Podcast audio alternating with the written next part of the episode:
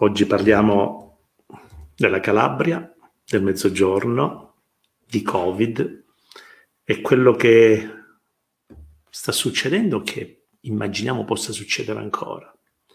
Io vorrei anche dirvi, se, se siete d'accordo, leggerò, leggerò i vostri messaggi, le vostre proposte, ci aiutano a confrontarci, a non essere spettatori passivi perché uno interviene in diretta. Prima sottoporvi alcune riflessioni. Stiamo vivendo un momento difficile e l'abbiamo detto. So, siamo tornati al punto di partenza, siamo tornati a marzo, ma con una differenza. Allora c'erano i balconi, non è una battuta. Eh, diciamo si, si viveva quel momento drammatico, sì, con paura, ma c'era una luce in fondo che volevamo tutti raggiungere, cioè essere liberi. Oggi siamo tutti più depressi e spaventati a casa, perché domina la paura. E come vedete non c'è nessuno più che canta dai balconi, che lancia segnale al paese, che intona l'inno d'Italia, cosa che noi abbiamo vissuto in quei periodi eh, molto forti di, di marzo e aprile. Poi c'è qualcosa in più che sottopongo alla vostra attenzione, proprio per fare poi quel dialogo in diretta, no?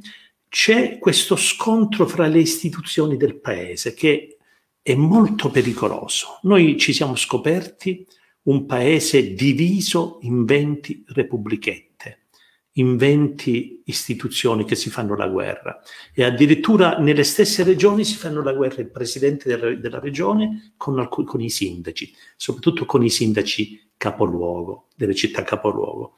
Quindi c'è questa crisi che si è aperta, a cui bisogna in qualche modo porre rimedio. Il paese è lacerato. Se c'è da prendere una decisione, ci sono i presidenti di regione che più delle volte, quelle più gravi, sperano che li prenda il governo per poi il giorno dopo far finta di dire eh, noi siamo contrari, noi non c'entravamo. C'è anche delle responsabilità, ci sono i ritardi del governo, i pasticci del governo. Eh, però, voglio dire, da questa situazione, poi, poi ne parliamo verso la fine, ci deve essere una soluzione. Noi da questa drammatica crisi ne dobbiamo approfittare proprio perché bisogna cambiarlo questo paese. Ora, in più questa volta c'è il Mezzogiorno che non si è salvato. Voi ricordava, ricordate la volta scorsa, no? Il, il Sud sembrava in qualche modo, e lo è stato, eh, un po' estraneo alla, alla violenza del covid diciannove degli inizi dell'anno, della primavera. Eh, si era concentrato tantissimo sulla Lombardia, Milano, Bergamo. Eh, noi sembravamo quasi più distanti, è vero, è stato così, e addirittura è stato anche molto disciplinato il Sud, ci si è chiusi veramente in casa, le strade erano deserte, faceva paura. Oggi invece vediamo le manifestazioni di piazza, vediamo i cortei addirittura in piena zona rossa. Ora il Sud sta pagando decenni di ritardi, una classe dirigente che il più delle volte, e da tanti anni, si dimostra peggiore dello stesso Sud più debole. Si, si, si, come dire, una classe dirigente che appare incapace e che è molto soggetta a forme di inadeguatezza, incompetenza e in qualche caso anche di corruzione. Quindi un Mezzogiorno con intere aree senza medici, e qui non c'entra il Covid, non c'entra la pandemia. I medici mancano da anni, o meglio sapevamo tutti, già dagli studi di qualche anno fa, che saremmo addirittura rimasti senza medici di famiglia. Cosa hanno fatto i, le regioni del Sud in questi anni, soprattutto al Sud mancano, per garantire ad ogni cittadino il proprio medico? Ma cosa hanno fatto? Io denunciavo l'altro giorno di alcuni comuni, il mio comune, San Giovanni Fiore, dove vanno, va, duemilacinquecento persone rimangono senza medici, che sono andati via per anzianità, quarantatré anni, e l'A S P e la regione non poteva non saperlo. E poi li hanno ridistribuiti in quelli che sono rimasti, che sono affollati e che hanno creato un ingorgo ancora, ancora più grave. Ma cosa ci voleva il Covid per farci scoprire queste cose? Dov'è la programmazione delle regioni che hanno la delega della sanità, anche quando sono commissariate? Ora, un Sud che paga ritardi legati alla... all'assenza di infrastrutture, ed è una cosa grave che fa avanti da decenni, mentre si è aggravata la situazione delle aree interne, dei piccoli comuni, dei borghi storici, delle antiche comunità, che si stanno totalmente spopolando. sono diventate case di riposo all'aperto, sono diventate villaggi fantasmi. Anche su questo, io ricordo abbiamo fatto anche delle, abbiamo fatto anche delle, eh, delle iniziative con l'Università della Calabria, alcune promosse da me, per denunciare i ritardi nella comprensione di un pericolo vero che ha la Calabria, quello dello spopolamento. Ci mancheranno intere generazioni e saremo una regione di vecchi, saremo tutti vecchi, perché i ragazzi se ne andranno via, se ne stanno già andando via. E questo nell'indifferenza generale. I territori sono senza governo, in molte parti senza Stato. Al massimo si gestisce l'emergenza. Vogliamo parlare dei fondi comunitari non spesi? Cosa c'entra il Covid? Cosa c'entra la pandemia? Da quanti anni le regioni del sud non spendono i fondi comunitari, i fondi per l'agricoltura, i fondi per le infrastrutture, per lo sviluppo? Si, sp- si è speso poco, pochissimo, e anche male, tanto che non produciamo ricchezze, non produciamo occupazione. Quindi nelle materie delegate alle regioni c'è un problema. C'è un problema di gestione, di efficienza e di efficacia di queste deleghe, per cui bisogna rivedere, una volta terminata questa crisi, rivedere l'impostazione dello Stato, rivedere le riforme fatte a fine anni novanta, rivedere le, le, le, le materie e, e comunque in qualche modo riportarle. Io non dico l'autonomia delle regioni va garantita, ma comunque il coordinamento dello Stato e una maggiore efficacia della presenza dello Stato quando le regioni non ci sono e non ce la fanno, perché la gente è stanca, il paese e le sue istituzioni provocano sconcerto, provocano ritardi, mentre su tutto domina una, una, una, un mostro che è la burocrazia. Ne parliamo da vent'anni, trent'anni, anche l'anno scorso è stato fatto un decreto del governo proprio per contro la burocrazia, per lo snellimento delle pratiche, ma non passerà nulla, perché la lotta alla burocrazia che può fare qualunque governo, qualunque Parlamento in queste condizioni, la burocrazia stessa, stessa la bloccherà, non farà fare i decreti attuativi, ritarderà tutti i percorsi burocratici. Questa è la condizione, una condizione di grave ritardo, una condizione di rischio che, hanno, che ha la, la, la, il paese nella sua interezza, una frammentazione pericolosa, i rapporti tra centro e periferia, tra regioni e Stato sempre più eh, litigiosi e difficili. Tutto è fermo. Sono partiti decreti, sono stati stanziati miliardi, è stato fatto di tutto già dall'inizio dell'anno scorso, cantieri non se ne aprono, assunzioni non se ne fanno, le politiche di investimento non esistono. Tutto questo in questo marasma di competenze tra governo, regioni, comuni, enti territoriali, enti delle regioni, enti dello Stato. Quindi c'è bisogno adesso di trovare le soluzioni, di utilizzare questa drammatica, questa drammatica eh, crisi perché si possa riorganizzare il paese, ridare efficienza alla macchina, alla macchina amministrativa, anche perché noi ormai siamo stanchi, tutti stanchi di queste sceneggiate, personaggi da operetta che si affacciano sulle, sulla scena, da De Luca, Spirlì, a De Magistris, a Coticelli, a tutti, Fontana, Gallera, è un teatrino, è un teatrino insopportabile. Vorremmo avere persone grigie, che non sorridano, che siano competenti. Nella Prima Repubblica nessuno faceva il simpatico, nessuno faceva, io, io non sono nostalgico, la Prima Repubblica era piena di tanti difetti, ma purtuttavia c'era una grande serietà. Vedere il volto triste di Aldo Moro, sempre scuro, ma poi lo ascoltavi ed era un incanto di programmazione, di, come dire, vedere, essere in qualche modo profeti, cioè prevedere quello che può accadere, organizzare il futuro. Noi oggi al massimo organizziamo un po' di emergenza e non la sappiamo nemmeno fare. Il Sud non ha bisogno più di commissari, soprattutto non ha più bisogno di commissari alla spesa. Avremmo bisogno di commissari allo sviluppo.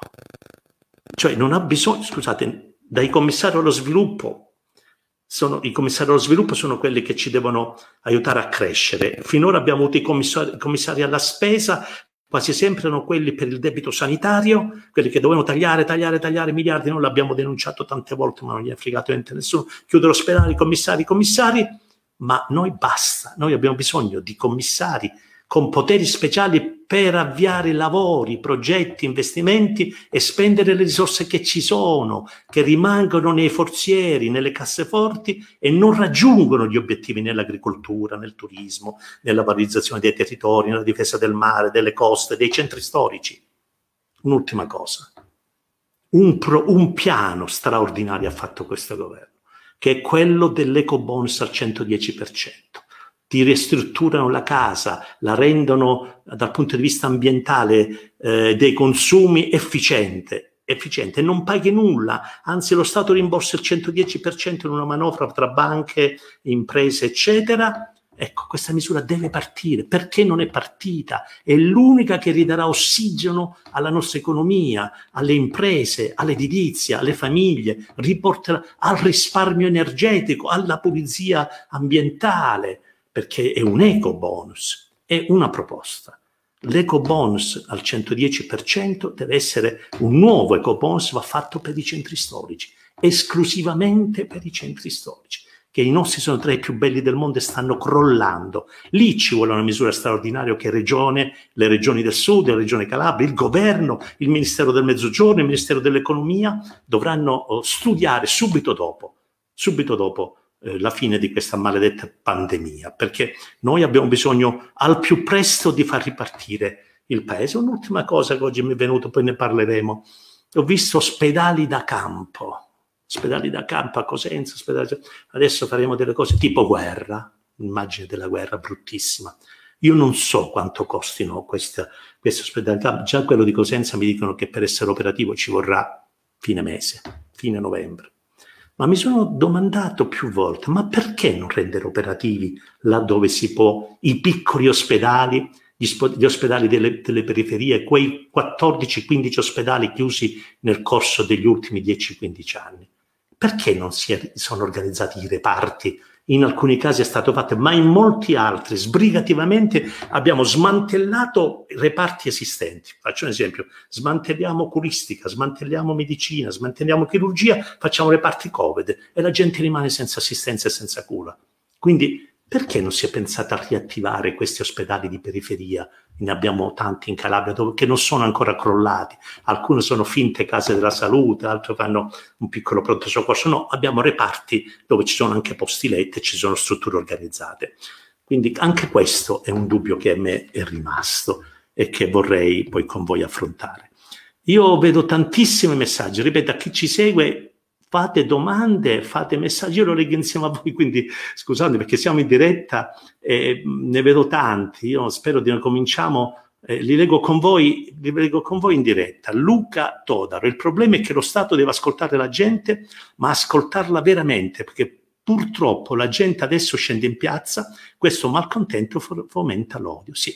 Lo Stato, le istituzioni devono ascoltare i cittadini. Poi deve decidere comunque lo Stato e le istituzioni, perché mh, la massa, la gente, il popolo non può decidere, non, non esiste questa, questa possibilità, però deve ascoltarla. Devono essere ascoltati i cittadini, devono essere ascoltati il popolo cosiddetto. No? Eh, vediamo un altro. Mario Pileggi: sulla mancanza di trasparenza dei dati e l'inaffidabilità del calcolo R T su coronavirus denunciati paesi ci darà una risposta una risposta dal governo, ci sarà una... Io spero che ci sia, sì, perché su questa mancata trasparenza di dati, l'inaffidabilità del calcolo, e addirittura ci sono le procure che stanno indagando, eh, Mario, ci sono alcune procure che stanno indagando, perché sarebbe una cosa gravissima. E poi Mario, Mario, Mario, Maria Iello: ciao Franco, pensi che la politica in questo momento terribile può essere ancora credibile? Deve essere credibile.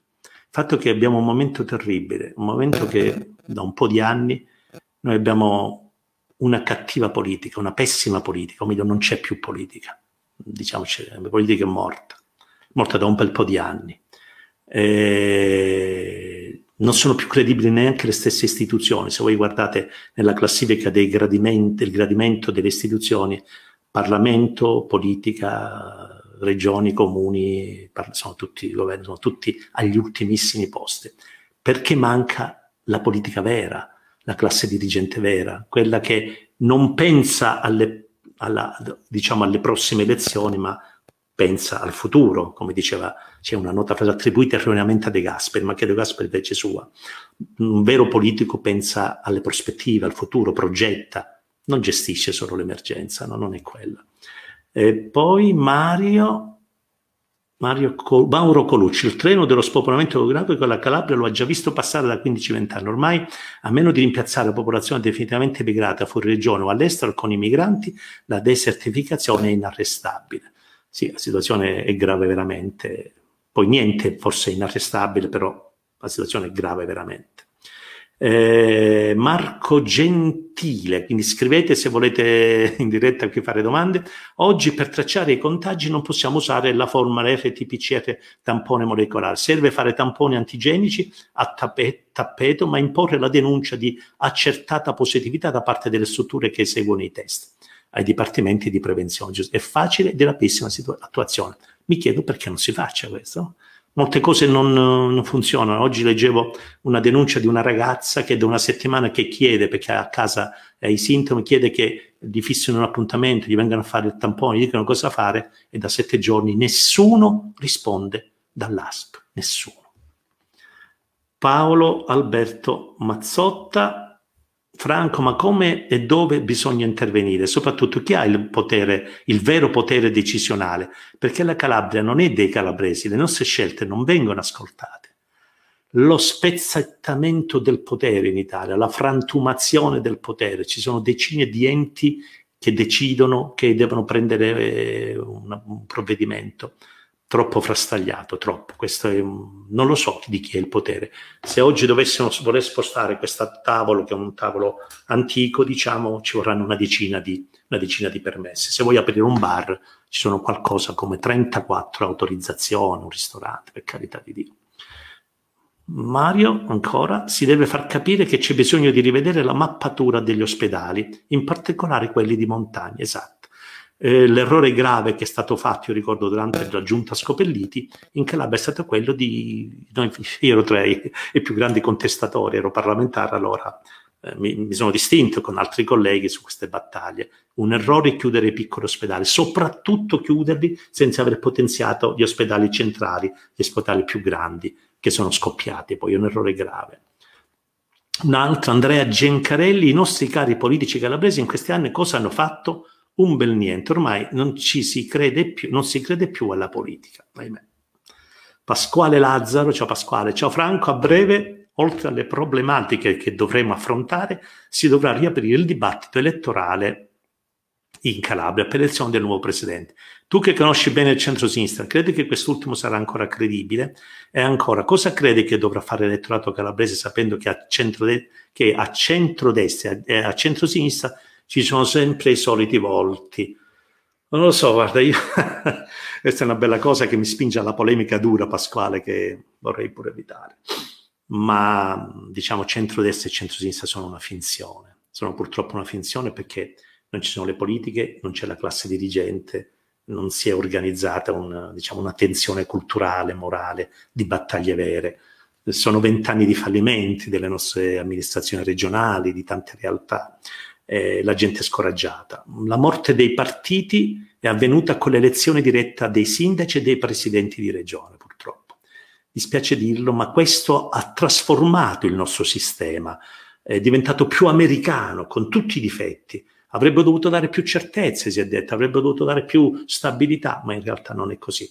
Spesso i comuni vengono comunque sciolti, spesso le maggioranze sono solo per, rimangono solo per non far sciogliere l'assemblea, ma diciamo in realtà so, eh, gli schieramenti sono tenuti eh, insieme solo dalla, dalla voglia di gestire potere, di conquistare il potere. Manca un progetto, manca un programma, manca un'idea, e questo mette tutti insieme. Manca una vera classe dirigente. Eh, Fabrizio, io non so se ho saltato qualcuno, mannaggia. Manuel, eh, forse ho saltato Manuel, mamma mia quanti siete, siete tantissimi, ho saltato tanti, sì, vediamo. Luca Altomare, il leggendario Luca Altomare, da Iesi, la Calabria non ha bisogno di commissario di direttive, la Calabria ha bisogno di calabresi uniti e consapevoli. Bravo, bravissimo Luca, a trovarli, eh. Carmelo Granata, l'Ecobonus centodieci non partirà mai perché, come era impostato e pensato, l'hanno burocratizzato all'inverosimile. Caro Mario, io spero che tu sbagli, perché sarebbe un dramma, perché è l'unico vero strumento mh, diciamo potentissimo per far ripartire l'Italia, sarebbe una tragedia. Io mh, sono molto molti dubbi su alcune cose, eh, e i chiarimenti che sono arrivati nel corso de- dell'estate da parte dei ministeri de- sono stati peggiorativi. Spero che, perché gli allarmi sono stati lanciati e non ci si può permettere di fermare questo strumento importante e potente. Manuel Mascaro, la politica ha bisogno di rappresentanza, meritocrazia e visione. Esattamente, sottoscrivo. Domenico Grosso, serve qualità in tutti i campi, bisogna finirla con l'approssimazione. Esatto. Esatto, ma devono contribuire anche i cittadini elettori. Nell'elezione dei consigli comunali e dei consigli regionali c'è la preferenza, nome e cognome. Ognuno di noi, quando vota, si assuma la grave responsabilità di fare scelte tenendo conto di competenza, qualità, esperienza. Diversamente vince l'approssimazione che dice Domenico. Manuel, le prossime regionali saranno un'occasione unica. Speriamo bene. Bisogna assumersi la responsabilità di essere classe dirigente, esatto. Fabrizio Grillo. Ciao Fabrizio. Gli Spirlì, i De Luca, i Fontana, eccetera, di turno, hai fatto bene a citarli, vogliono essere i protagonisti di turno senza dare la giusta dignità alla politica e alle istituzioni. Questo è segno della debolezza dei partiti, ed è verissimo. E stiamo creando una frizione assurda nel paese. Ribelliamoci e pretendiamo gente che rappresenti bene la politica. La più grande, Fabrizio, la più grande ribellione si fa nelle urne, nelle urne, è lì che si fanno le rivoluzioni. Io però non ricordo mai storicamente di una rivoluzione fatta nelle urne. Enrico Daniele Comito, o Comito Enrico, visto che sono estremamente d'accordo con quanto detto e credo che nel post-emergenza bisogna... Bisogna trovare una soluzione per le materie gestite sia da Stato che da Regione. Attualmente chi vedresti bene come commissario per fronteggiare questa grave situazione della sanità calabrese? Ehi, è una parola. Io, chi vedrei? Io non vedrei commissari prima di tutto. Poi ho detto un'altra cosa poco prima. Mi piacerebbe che ci fossero non commissari al, ai tagli, come è stato finora, commissari ai tagli. Calabria è mezza commissariata dal, da, dai rifiuti alla sanità, a tante altre cose, perché, ma perché ha fallito prima la regione, perché arriva, arriva un commissario. Il problema è che i commissari non si sono dimostrati all'altezza e non si sono dimostrati adeguati, e soprattutto io ho sempre contestato questa militarizzazione. Generali, prefetti, ispettori, capitani, ma perché? Non voglio dire un grande manager laico, nel senso di che non sia un militare, perché non è possibile. Nomi non lo so sinceramente, perché io vorrei che fosse competente, competente, che abbia un curriculum grande così e che non guardi in faccia a nessuno, sarebbe un grande successo. Vediamo un po', oh mamma mia, l'ho persi tutti. Antonio Tursio, grandissimo Antonio, vogliamo la polemica dura e pura? Eh no, insomma, fare il comunista, Antonio, eh? Pasquale, ingegnere Soccurro, buonasera. Giuseppe Materano, ciao Franco, ciao Giuseppe. Fabrizio Grillo, non solo il centodieci è un successo, anche se giustamente con molto rigore. Non si devono regalare i soldi, anche sessantacinque e cinquanta hanno avuto una rivoluzione rispetto al passato, ma questo è straordinario Fabrizio, questo funzionerà e riguarderà migliaia e migliaia di decine di migliaia di italiani e farà ripartire le imprese, soprattutto nel campo dell'edilizia, eh, ma tanti, tanti eh, gli addetti, i muratori, gli ingegneri, gli architetti, tutti, ma deve rimanere così perché è straordinario così. Allora, Pasquale, l'ingegnere Succurro. Caro Franco, abbiamo persone in Calabria con competenze di altissimo livello in tutti i settori, dobbiamo avere più fiducia nei calabresi e recuperare il fondo perequativo a favore de- del sud per completare finalmente ospedali, strade, ferrovie, potenziamento aeroporti. Esatto, speriamo che partano, perché finora, come abbiamo visto, i cantieri sono tutti fermi e chiusi. Giuseppe Matragano, ciao, ciao Giuseppe. Franco, com'è possibile riaprire gli ospedali oggi chiusi o ridimensionati? Non dico tutti, ma alcuni importanti, soprattutto quelli più lontani dai capoluoghi. In più, tu, storico politico, storico del P D, beh, già questo è più impegnativo. Come pensi ci si arrivi, si arrivi alle prossime elezioni regionali? Come pensi ci arrivi il partito? Non lo so, non ho, non ho incarichi di partito ufficiali, eh, faccia tante altre cose, soprattutto a livello istituzionale, però ti posso dire che sì, come aprire gli ospedali, guarda, non dovrebbe essere complicatissimo, secondo me costa meno e si fa prima che non attrezzare camp- ospedali da campo, che già mh, non mi piace come, come cosa. Eh, e poi soprattutto andava fatto prima, perché con l'epidemia di marzo non abbiamo pensato, noi sapevamo che la seconda ci sarebbe stata e sappiamo già che ci sarà la terza a ridosso dell'anno nuovo o di Pasqua, perché non ci abbiamo pensato a organizzare una rete degli ospedali locali, laddove era possibile l'intero ospedale, i reparti, sono attrezzati, sono, c'è bisogno di interventi, certo, ma non, non sono cose impossibili, soprattutto sono anche eh, più facili da fare, però non so, in, in Calabria tutto quello che sembra facile, ma più che altro in Italia, è sempre così complicato. Mattia Pezzi, ciao Mattia da Milano, dopo questa emergenza si dovrà mettere mano seriamente alle riforme che questo paese aspetta da trent'anni. Le regioni, per come sono, rappres- per come sono rappresentano dei veri e propri catafalchi. Lo diceva già decenni fa Calamandrei. Enti, infatti Calamandrei non era d'accordo per le regioni, per il regionalismo. In Assemblea Costituente credo sia stato tra i pochi. Enti centralistici che non hanno risorse proprie ma vivono di trasferimenti. E chi controlla questi trasferimenti? In Calabria negli anni c'è stata una pioggia di soldi senza però che ci fossero progetti. Eliminare le regioni, ripristinare le province, veri enti vicini ai comuni. Sì, questa è stata una discussione che abbiamo fatto.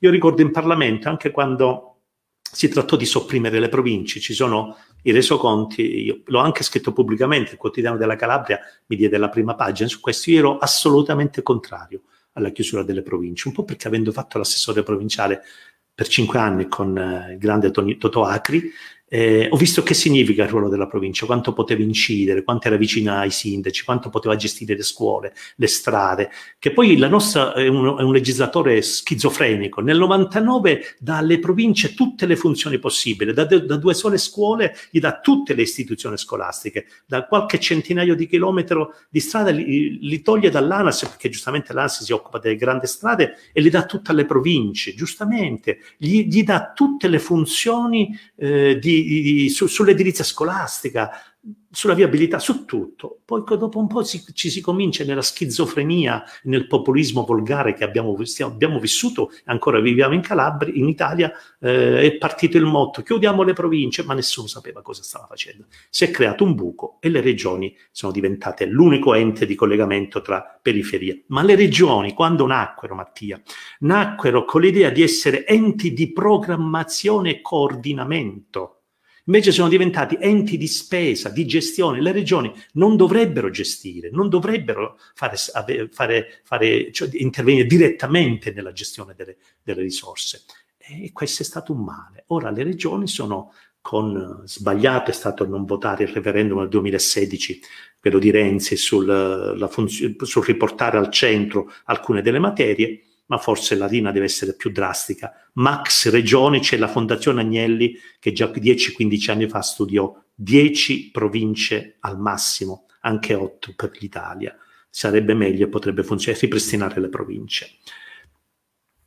Su Curro, caro Franco, abbiamo, perse- abbiamo persone in Calabria con competenze ad altissimo livello in tutti i settori. Abbiamo avere più fiducia nei Calabria e recuperare il fondo. Ah, ma questo abbiamo letto, ok. Abbiamo letto, scusami ingegnere. Allora, giù, eccolo, Giuseppe Babuscia da Reggio, ciao Giuseppe caro. Abbiamo visto che i calabresi hanno protestato in modo veramente veemente prima per l'aumento di alcune competenze alla regione, poi revocate, poi per sollevare dall'incarico commissario alla sanità. L'interesse per il bene comune, partecipare in modo sano alla politica, vigilare, è la strada da seguire. Il web, da questo punto di vista, può dare una mano, sì, può dare una mano per eh, diciamo mettere al centro il bene comune e per favorire la migliore politica. Sono d'accordo con te, grazie Giuseppe Laganà. Forse più che abolire le regioni, accorpare i territori per macro regione, visto lo scenario europeo in cui ormai siamo inseriti. Perfetto, ho detto pure io questo. Le macro regioni sono una risposta a rafforzare il ruolo dei comuni e dei sindaci. Attenzione che il fronte vero, quello che eh, ogni giorno è sul campo, sono i sindaci, sono le amministrazioni locali. È lì che bisogna dare più forza, più, forza, più potere, più risorse. Eh, eh, Christian Astorino. Purtroppo in questi mesi non si è fatto nulla per la prevenzione di una seconda ondata prevedibile. La sanità calabrese era già in difficoltà prima delle pandemie, ma purtroppo in tanti non hanno voluto vedere. Ora il diritto alla salute è negato, il diritto all'istruzione è negato, siamo tutti colpevoli perché niente abbiamo fatto per impedirlo. Ma ora c'è bisogno di dire basta a tutto questo scempio se vogliamo sperare in un futuro migliore. Sì, Cristian è zeccato in pieno, zeccato in pieno. Siamo tutti colpevoli, ma per gradi, secondo le responsabilità. Un presidente di regione non può essere responsabile quanto un vigile urbano o un cittadino. Sono responsabilità, ma siamo tutti colpevoli, anche nel silenzio, e poi diventiamo complici. Ma complici si diventa in cabina elettorale, ricordiamoci.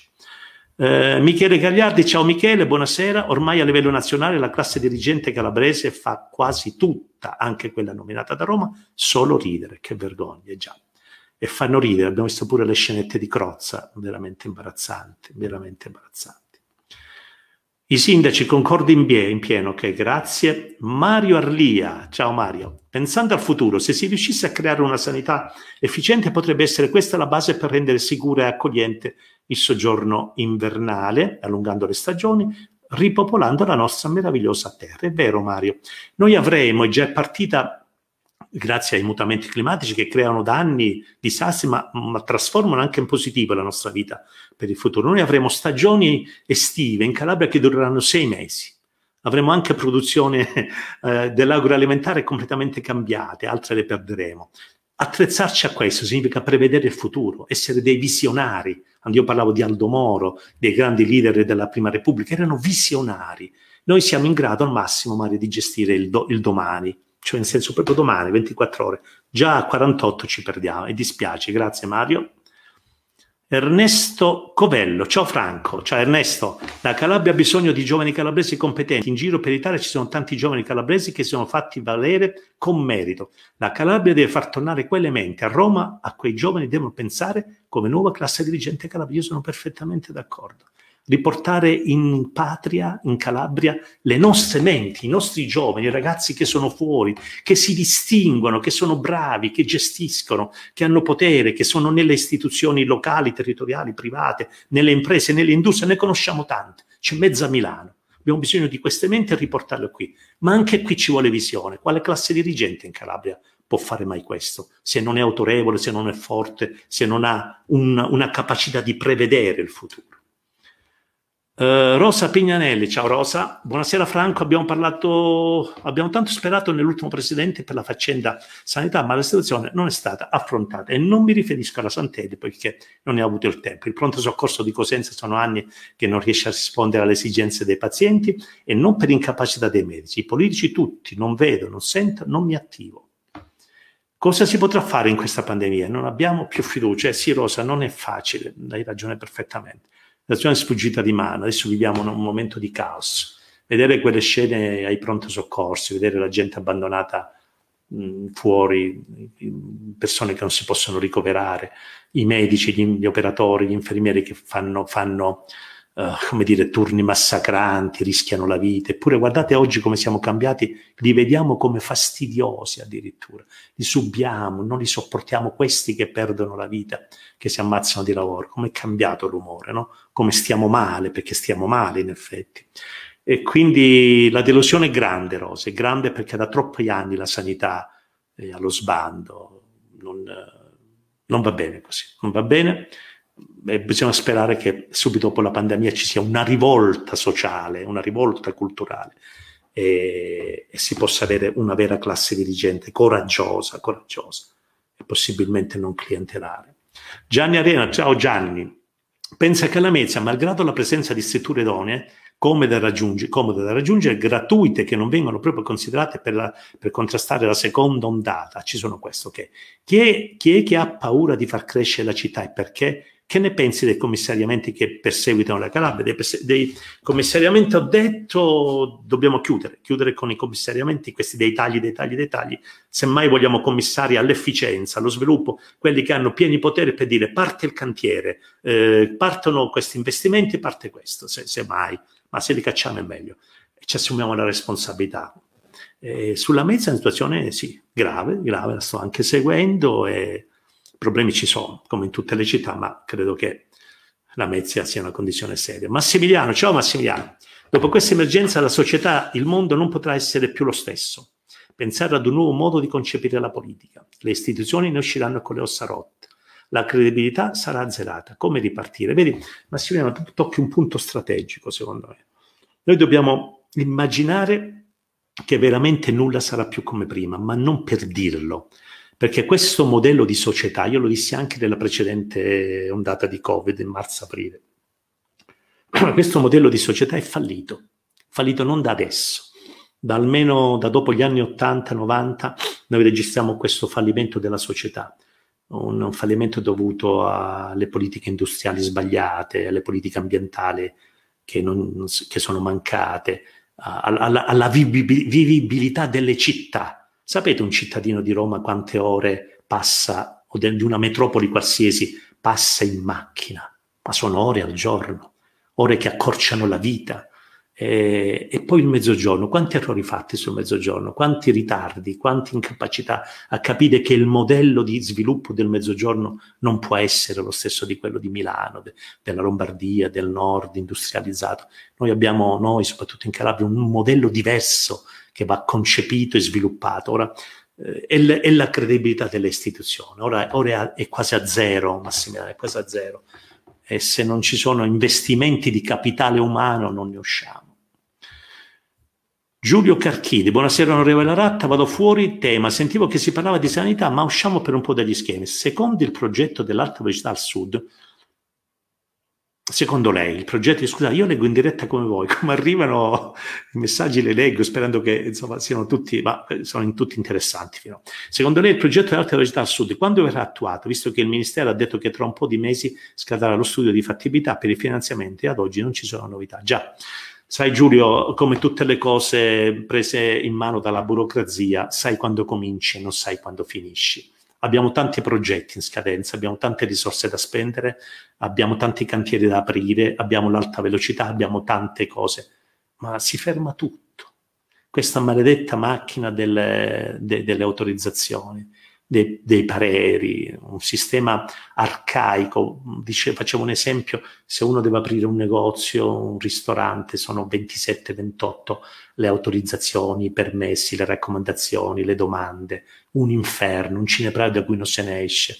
Poi la pubblica amministrazione che è nata per garantire il cittadino, perché la pubblica amministrazione deve garantire, cioè evitare che si facciano favori, evitare che uno violi, violi le leggi, evitare che uno faccia il furbo rispetto all'altro. Ha finito poi questa macchina per appesantire la vita del cittadino, per smontare ogni possibilità di chiudere prima una pratica, di avviare un lavoro. Quindi Giulio, non lo so, come tutto questo impianto di sviluppo, con tutto quello che dovrebbe partire, questi miliardi da spendere, sono tutti sulla carta e poi si va da, di proroga in proroga. Antonio carissimo, Antonio Aprile, ciao Franco, è sempre un piacere sentito, ok, ma oggi abbiamo bisogno di te ed altri come te che avete vissuto la politica in modo diverso, abbiamo bisogno di ritornare ad amare la politica, abbiamo veramente bisogno di amare la politica, ma veramente. Io sono cresciuto con un pensiero che mi è stato sempre sulla, in mente, da quando ero ragazzino, cresciuto tra le file, catto- le file cattoliche, i giovani francescani, i giovani dell'azione cattolica, erano una palestra per noi, no? Eh, ricordo una frase bellissima di un grande papa, un grande riformatore che fu Paolo sesto, uno dei più grandi papi del Novecento. Riformò la Chiesa, fece celebrare le messe, le funzioni non più in latino ma nella lingua volgare, lingua conosciuta, nell'italiano, eh, nelle lingue nazionali. E ricordo che disse una cosa, lui era molto amico di Aldo Moro, eh, amico di filosofi francesi, Maritain, era un grande intellettuale moderno. Diceva una frase che la politica è la più alta forma di carità, cioè la più alta forma di servizio. Ci ispirò molto questa cosa a quelli, ai giovani dell'epoca, e ci spinse molto ad impegnarsi. Poi arrivano sempre le delusioni, le amarezze, vedi che vanno avanti sempre più col tempo gli incompetenti, quelli che prendono voti facendo promesse, inganni, e quante responsabilità hanno gli elettori. Che sì, capisco il bisogno, ma ogni volta a farsi ingannare dalle stesse persone, da quelle che ti tirano una pacca sulle spalle e ti dicono vai tranquillo, ci penso io a te, penso io a tuo figlio, poi chiudono i telefoni. Il mio telefono l'ho sempre tenuto aperto perché non, non prometto niente a nessuno, ma se posso faccio tutto. Però bisogna ritornare ad amare la politica, Antonio, veramente. C'è bisogno dell'impegno di tanta brava gente, di onesti competenti. Il mondo della cultura, delle università, delle imprese si sono allontanati tutti dalla politica, perché la politica allontana, la politica politicante e i politici dei quattro soldi allontanano chi possa avere un minimo di pensiero. Eh, saremo in grado di ripartire uniti, Antonio? No, non lo so, non lo so, ho molti dubbi.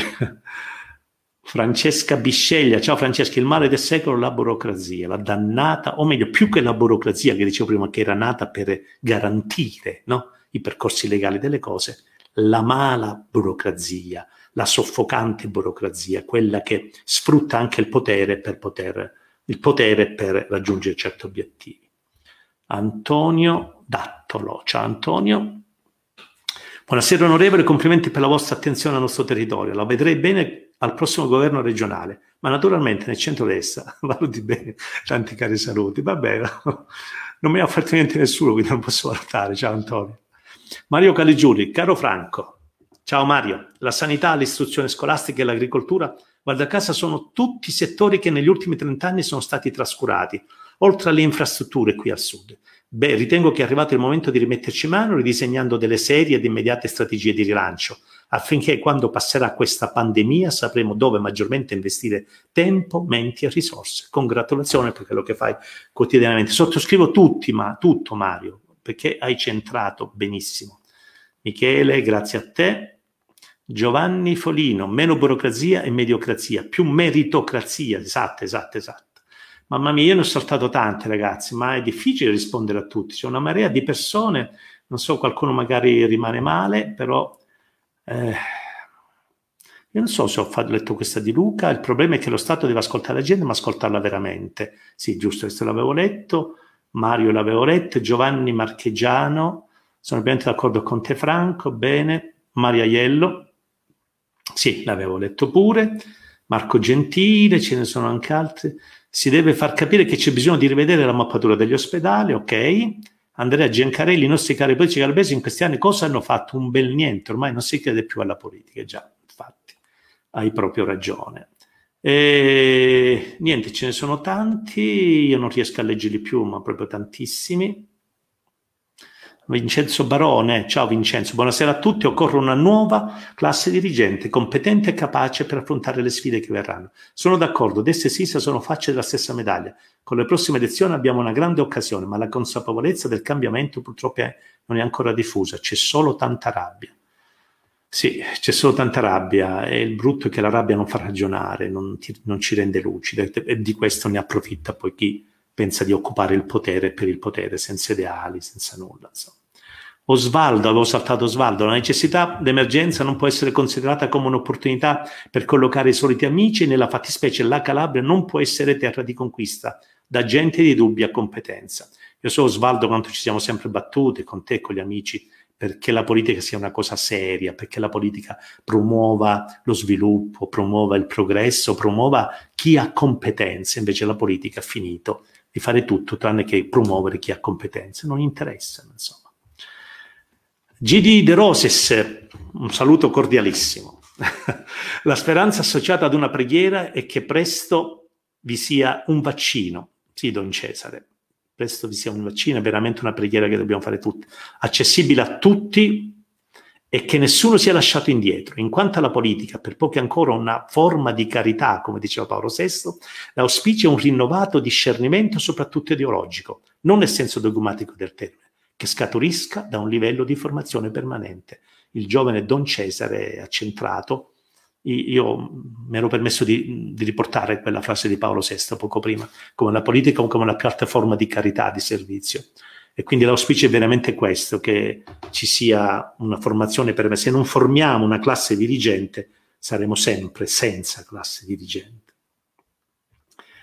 Enrico Daniele, soprattutto si pensa, ecco, sull'eco bonus, sì, ecco, ne abbiamo parlato, tu sei un tecnico, stai seguendo, soprattutto si pensa a renderlo strutturale, super bonus centodieci, costa meno allo Stato questo che intervenire per terremoti ed altro, esatto, costa molto di meno allo Stato sanare il patrimonio edilizio, renderlo efficiente, mettere in sicurezza, mettere in sicurezza i centri storici, perché lo Stato, quando c'è un dramma, un'alluvione, una frana, paga poi costi esorbitanti, non è, e diciamo che è una cosa che non è più concepibile.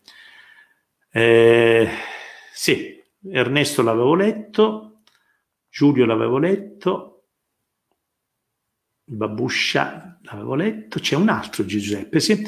Abbiamo visto che i calabresi hanno... No, allora questo è quello, ma non avevo letto quello di prima, sì, mannaggia. Ecco, ma mi è sfuggito Giuseppe, vabbè, scusami, io spero di, che te lo possa recuperare dopo.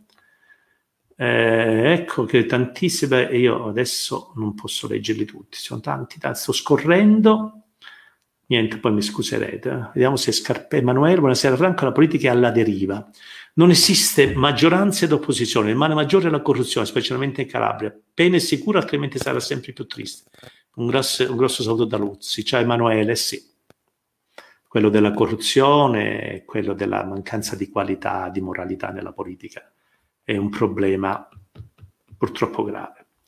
Chiudiamo, chiudiamo, abbiamo fatto ah, quasi un'ora. Giuseppe Leone, una premessa necessaria, mette via innanzitutto la maledizione delle Calabrie, come aree geografiche che si fanno una concorrenza spietata anziché fare sistema. È il limite più grosso che abbiamo noi calabresi. Non sappiamo fare sistema, non sappiamo fare impresa, non sappiamo fare cooperazione. C'è molto egoismo. Io lo vedo anche nell'agricoltura, che è un settore di cui mi occupo eh, come, come amministratore di Ismea. Eh, se confinano i confinanti, due aziende agricole confinanti, per lo più nel sud in Calabria si, si querelano, si denunciano per una siepe, per un animale che è passato, una pietra che è calciata. Invece no, la cooperazione, l'unione di intenti è la forza che rende possibile lo sviluppo economico, culturale di questa nostra terra. Chiudiamo, ingegnere Succurro, con trecentomila euro anno che spendiamo per l'emigrazione sanitaria potremmo avere i migliori ospedali d'Italia, i medici in gamba li abbiamo, al nord sono i nostri medici del sud che tengono in piedi il sistema ed è esattamente così, i nostri migliori medici spesso sono fuori, qui abbiamo classe, una classe medica di qualità.